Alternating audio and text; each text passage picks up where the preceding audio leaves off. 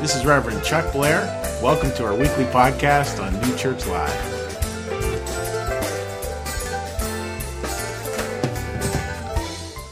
So, welcome everyone. Another great big good morning. It is great to be here today. We have a really special service ahead as we get, we get even closer to Easter and those, those beautiful rhythms of, of, of times, of course, that are very broken and also times where we understand that there is this bigger story. That there is joy, there is celebration, there is a holding through all of it. Through all of it. So if you're here for the first time and you're coming with whatever, just know, just know, you are welcomed here. You are welcomed here. You tell the congregation, maybe the greatest thing, maybe if we could ever pull this off, is that for a first time person entering in here, they feel like they were waiting for me. That's what we hope you catch the spirit of here at New Church Live. So with looking at today's story, we're going to be talking, going back to the Easter series, we're talking with a great idea like walk with us, walk with us, walk with us.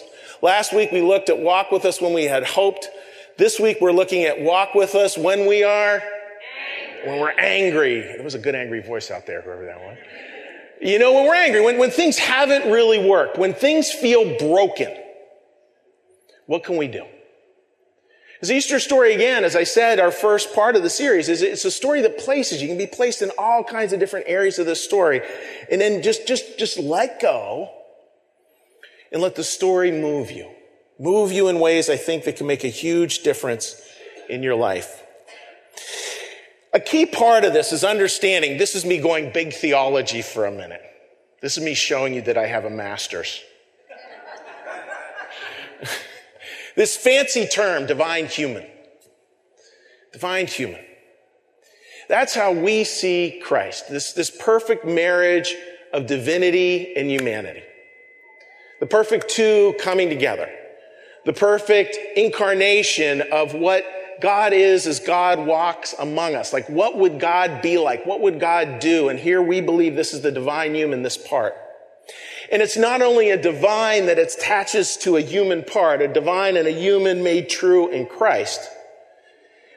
It's a divine, listen carefully to this. It's a divine and a human that connects with God and connects with us. Connection going this way, connection going that way as well. And so when we look at these stories, it's not just that we, we look at this one event of Easter and say, well, that's it. No, it's about how do we put divinity and humanity together? Because listen, listen, listen, it's like music. It's like putting the music and the dance together. I mean, dancing would look pretty silly without music. And the flip of that's true as well. If, if we totally dropped the dance, and as T.S. Eliot said, there is only the dance. There is only the dance. Music would kind of miss something. Like even watching you folks, you know, I'm peeking at you back here from stage as Josh is singing, and you're, you're moving a little bit. Not very much, but you're moving. You're moving. That's that dance, right? And that's, that's, that's a divine human. Those are those two things coming together in incredibly beautiful ways. As that happens, folks, New Church, we hold this really simply that love is transformative, not a transaction. And that it's not about a one time decision, like at one moment I was saved. It's the idea that, that, yeah, we can have that moment sort of where we get it, where we get clear but that God is forever saving us. God is forever saving us. Saving us from anger, saving us from loneliness, saving us from the worst parts of our nature. Have any of us been saved this week? that simple saving. I mean, I think of what I tell couples all the time. You know, I tell couples like the prayer that God always answers, as part of that saving process, is when you're really stuck when you're really stuck and you can't move and anger sort of gripped you up, can you simply pray? Simply pray. Lord, give me your eyes to see this. Lord, Give me your eyes to see this. Prayer that 100% of the time is answered. That's what that saving part is, that saving grace that continues to vibrate through our lives and continues to put the music and the dance together. Continues to bring divinity and humanity closer and closer together as well. Now, can I share with you a little story? Yes, I want to share with you a story.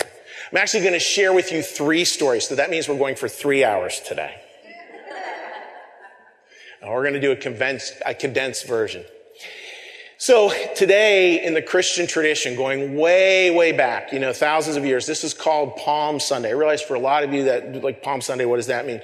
Well, it's a real simple celebration. I'm going to step over here, talk about Palm Sunday. And then we're actually going to move through a number of different things. So, so we're going to be talking about three different stories, starting with Palm Sunday. And we're going to be using the idea of garments or cloaks as part of that as we move across the stage here. Now, Palm Sunday goes back to this beautiful thing from the Bible. So what happens is shortly before Easter week, sh- shortly before the crucifixion, and, and Christ decides to enter Jerusalem. Jerusalem was sort of the center of culture at that time in the land where he was preaching. The center of, of Jewish tradition. He was Jewish and he's, he's coming into town and, and everybody had heard about this guy and had heard all the great things he was doing. So they started to, to worship him like, like, as a king, but not as a king as in a god, but like as, as king, as, as like this was the guy who was going to free them from the Roman occupation. That's where we pick up the story here.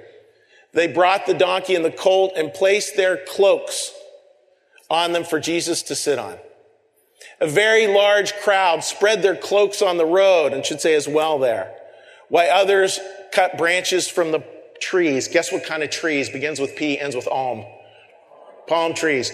You know, so they're, they're spreading this all down, welcoming their king, while others cut branches from the trees and spread them on the road. And you can imagine this is a picture of what that place looks like today. A couple people walking it.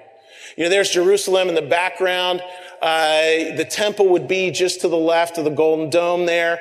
And, uh, you know, you see the wall of old Jerusalem. So they're kind of riding in and you can imagine, just, just put yourself in that space, folks, you know, riding on a donkey or one of the 12 disciples. And that road is just packed with people. Think the Eagles parade, you know, packed with people and there's palms and there's cloaks and there's people saying Hosanna and they're welcoming as a king. And what they're thinking is they're thinking he's going to enter back into this city and take over the reins of government and free them from the Romans. Free them from the Romans. And aside.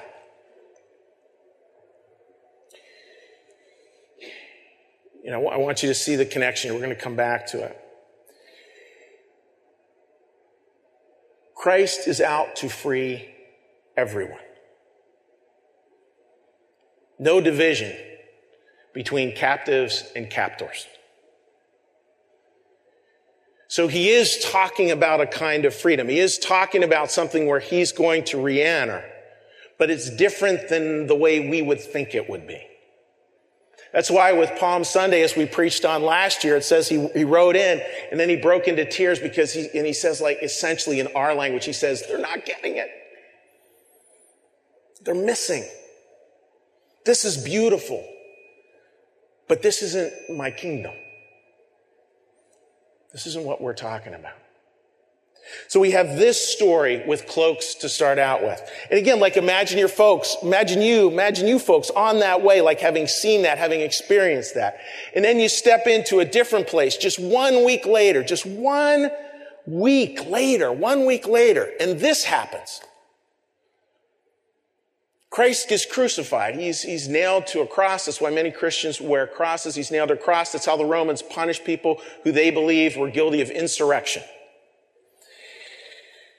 And then you observe this. When the soldiers crucified Jesus, they took his clothes, his cloak, dividing them into four shares, one for each of them with the undergarment remaining. This garment, though, was seamless, woven in one piece from top to bottom. Let's not tear it, they said to one another. Let's decide by lot who will get it. So to just juxtapose these two. A few days before, he's literally entering as King of Kings. This is the guy who's going to free us from all the Romans. Within a week, this garment, And look at this picture. This garment was spread on the ground. Christ dying behind, and they're casting lots to see who gets it, to see who actually owns that. These two stories, folks, you know, I feel like we're here sometimes. I feel like we're here sometimes. They're both dealing with garments. In the story, the story is so much about, like, just for a minute, sitting in this place. This place of feeling alone, this place of wondering, this place of not being sure, this, this place of concern. Like, what did it, like in this continuum, what did, what did this whole following Christ thing meant? If, if this was your only experience, if this was your only timeline, what did it mean except for just a big old disappointment? Pretty tragic one at that.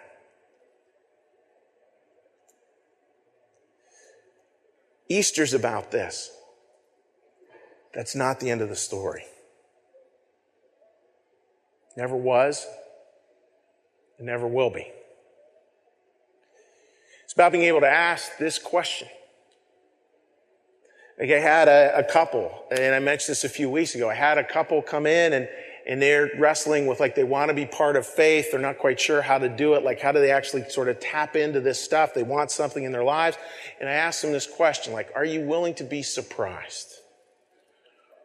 Are you willing to be surprised?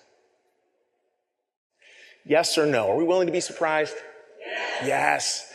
I, this, this surprise, folks, like, you think about it. So if this was the only way you held the experience, just from a peak moment to a crushing loss, there's, there's not, I don't know, like how do you, how do you find faith in that? So I would imagine a lot of you are like, yeah, Chuck's going to start talking about resurrection. No, I'm not. I'm not going to Easter Sunday yet. I'm going to go to what I think would have been a really, really common experience for those who are starting to see hope again. Maybe through Palm Sunday, probably through words offered, shared over many different spaces in many different times. Maybe through healing. Healing of the heart, healing of the mind, healing of the body. Maybe there's a way we can get surprised if we let ourselves slip back into that time and to just see these words that Christ had offered during his life, words that we can place within this continuum here that totally change it. Words that aren't terribly complicated, but words that give life. And go back to this. I want to say this again. I want you to keep on holding this. Words that set the captive and the captor free, that manage somehow to do both. So I want to step over here for a minute. I want to step over here for a minute. And I want to talk about words that Jesus had shared that I think inform all this.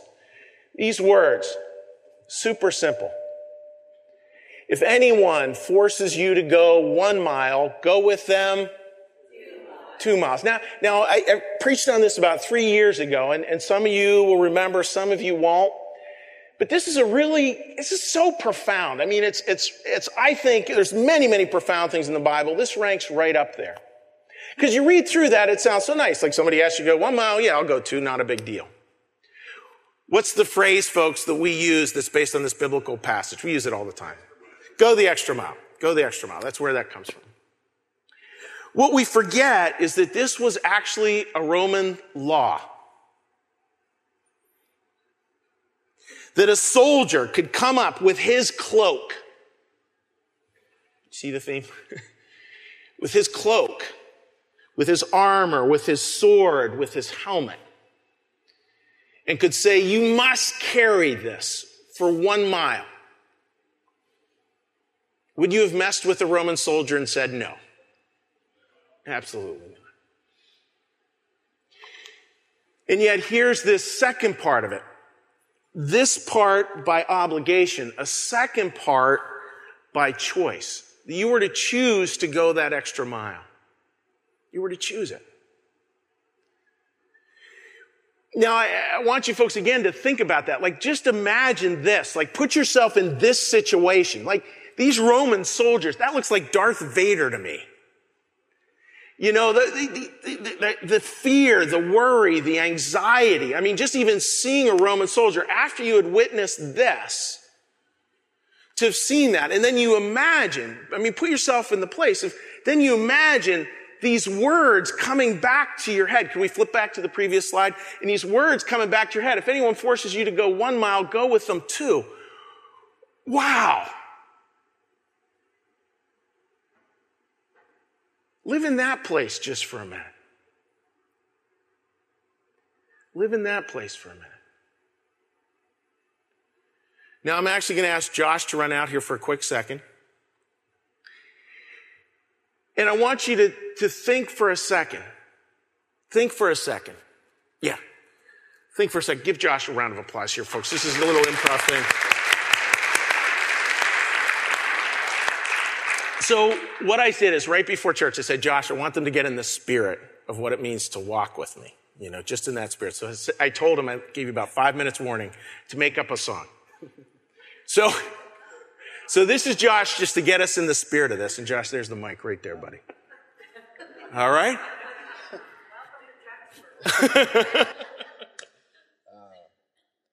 Walk with me. I'll be by your side. So talk with me. Let me ease your mind. Walk with me and cast your cares away. Go that second mile and I'll carry you the way.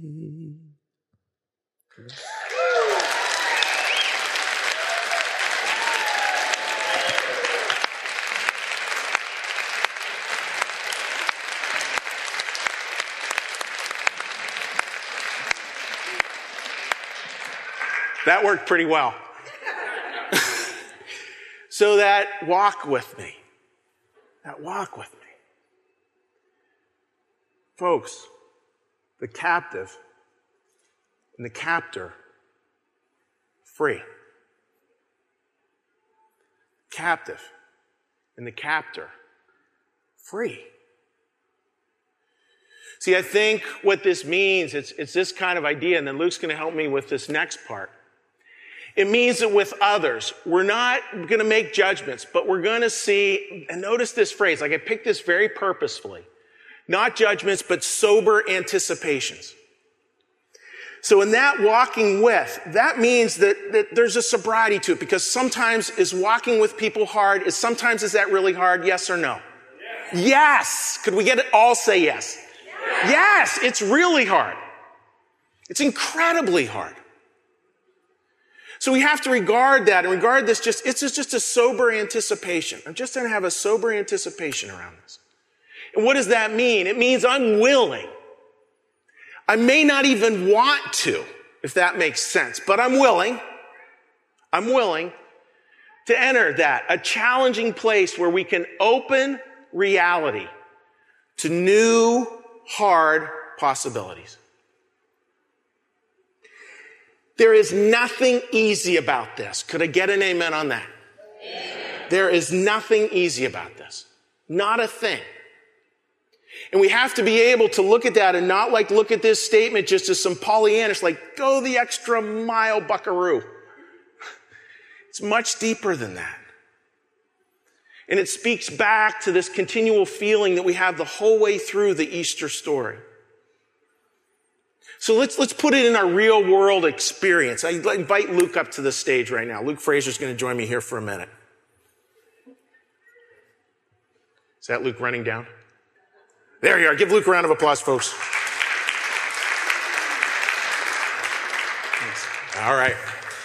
So we're going to talk about this. We're going to talk about what this, what this is. And I want you just to hear Luke's reaction. We didn't script this. It's just so you can kind of hear your own voice a bit versus just hearing mine. Because we end up with this place, the first mile. Please say the C word there. The first mile is one where we are, we're compelled. We're compelled. So, Luke, putting yourself in this situation, putting yourself in this headspace, like what, what would be going through your head as you're just compelled to walk that first mile with someone you may not particularly like, somebody who may have actually done you wrong as you saw it? What would that be like for you? Um, I think the first thing that comes up for me is a lot of like resentment. Like, of course I have to, or else, you know, I may go to jail or whatever it Yeah. is. Like, um, or I may get hurt. But it's, yeah, just like, are you kidding me? Yeah. Like, really? You're gonna make me? Do- I and I go back to like my childhood where it's like, you know, get forced to do chores or something like that. And it's like, are you kidding me? Like, I was gonna go sit on the couch for three hours. Um, this is not in my plan today. Not in your So yeah. Good, good. And what, when we were talking about on sermon writing team, someone said what would be going through their mind on the on the first mile would be, well, you know, I can't punish them, but God's going to. you know, that was, and I thought was very true. And then we go through this, folks. We then we go to mile two. Mile two is where we have, please say it, folks, where we have choice. So, so I go, I go the mile that I have to go. That's really important. You do what you have to do. Even if it's through gritted teeth, even if it's through, yeah, but you can't make me talk to them. No matter what it is, you do that part that you're compelled to do. And then comes a choice. Second mile. Um, well, honestly, this the choice for me would be like, well, I'm choosing to do this. Still don't like you. like this now now is turned from you made me do this to now I'm choosing it, so I'm gonna do it really well, in spite of you. And there's a little bit of heart in there, like okay, there's some connection, but uh, honestly, that's what comes out. for me. It's like, no, I'm choosing this. You're not making me do this, and I'm going to show you how good I am at it. Yeah. Like that's what comes up. You, you totally ruined my preaching point. I know. I'm Okay. sorry. I'm sorry. It's all good. So, so you know, you can see that, folks, right? Like that. Like, well, I'm choosing it now. This you're going to see Chuck improv here. You know, so I'm choosing this now. Like, I'm going to make this happen. And you could hear in his voice too, like a little bit of the heart starting to drop. bit. Little Little bit. bit. It's Little bit of- in there. Heart Yes. is starting to get in there. Yeah. We can only goodwill. That's where we start to allow that a goodwill that leads to truth, and it'll just it'll start small. It'll start small. But truth and judgment, our heart, all of a sudden they start to flip flop and we start to come from our heart more and more. Because, see, folks, this is what I think is really important. You're going to predict this right away because this is a really bright audience.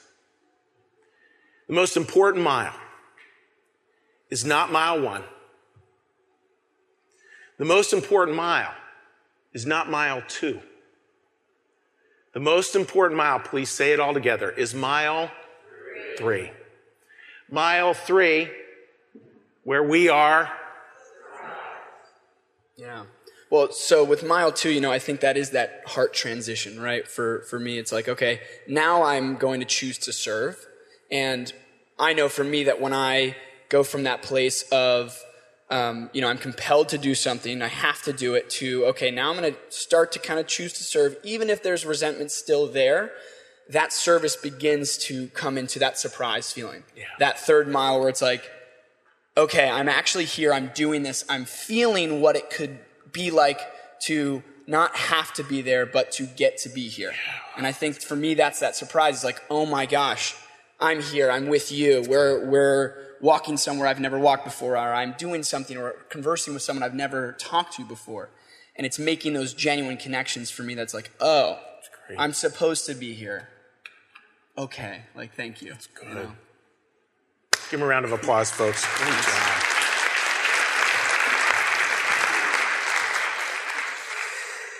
So we can see with that, like mile one, mile two, mile three, where we get to that surprise part. Folks, I, I want to speak really clearly here. I really want, I really think this is just so critical. Christianity worked because this wasn't the only story. And it's not your only story either. There are parts where we can take from this message and when we live into them, the world comes alive.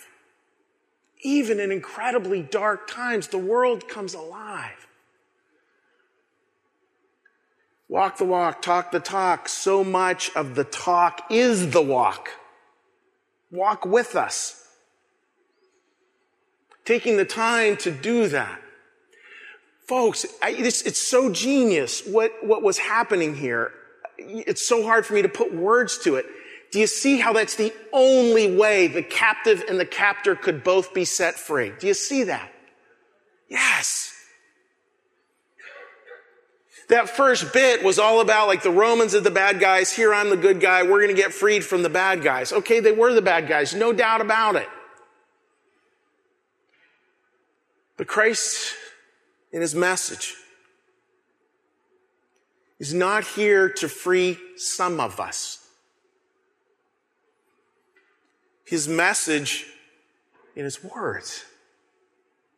Here to free all of us. Every single one of you here. That's what this message is to do. There's nothing easy about it. There's nothing simple about it. But there's a beauty there. So just think in your mind's eye for a minute. Someone who you feel is in that place of a quote unquote Roman soldier. Someone in your life who, if you had to be honest, you wished they weren't there in your life.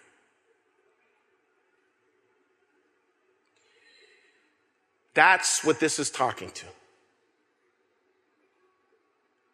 And instead of us thinking of a solution of how do I free myself from that? How do I free myself? Ask the question, how do I free us? Us in this relationship, us in this community, us in this church, us in this nation, us in this world. Could I get an amen? amen. How do we do that? That's a good question. And I close with this one. Are you willing to take that walk? And are you willing to be surprised? Amen. We're now going to have a prayer. I'm going to offer a prayer, then you have the opportunity to say your own prayer, the Lord's Prayer as you know it. And then we're going to go into a last song. So please join me in prayer. So, Lord, stir in our hearts what it means to actually walk that second mile. A first mile. A first mile, not our choice, but we do it. A second mile, more our choice, and we do it. And a third mile, but we're willing to be surprised. Willing to be open to the hard possibilities, to the hard alternatives. Knowing, Lord, that again, and I'm speaking for me, that I need to constantly kick against the idea that somehow I need to be free, that somehow we need to be free. Move me to that place, move us to that place. A place where we come more and more that ultimate of truths. That we do this. That we do this. That we do this together. And Lord, I also close this prayer with this. Lord, let us move through this week. Move through Easter. Allow this story to grab us, to hold us, to move us, literally move our very souls and our spirits. To unimagine possibilities, to unimagine worlds, to unimagine love, to unimagine hope. Move us there. Because I know, Lord, so many of us in here today carry great pain. Carry great pain. And thank you, Lord for your presence with us. Thank you for your presence on this earth. Thank you for your presence in this congregation. In your name, Lord, we pray here today. Amen.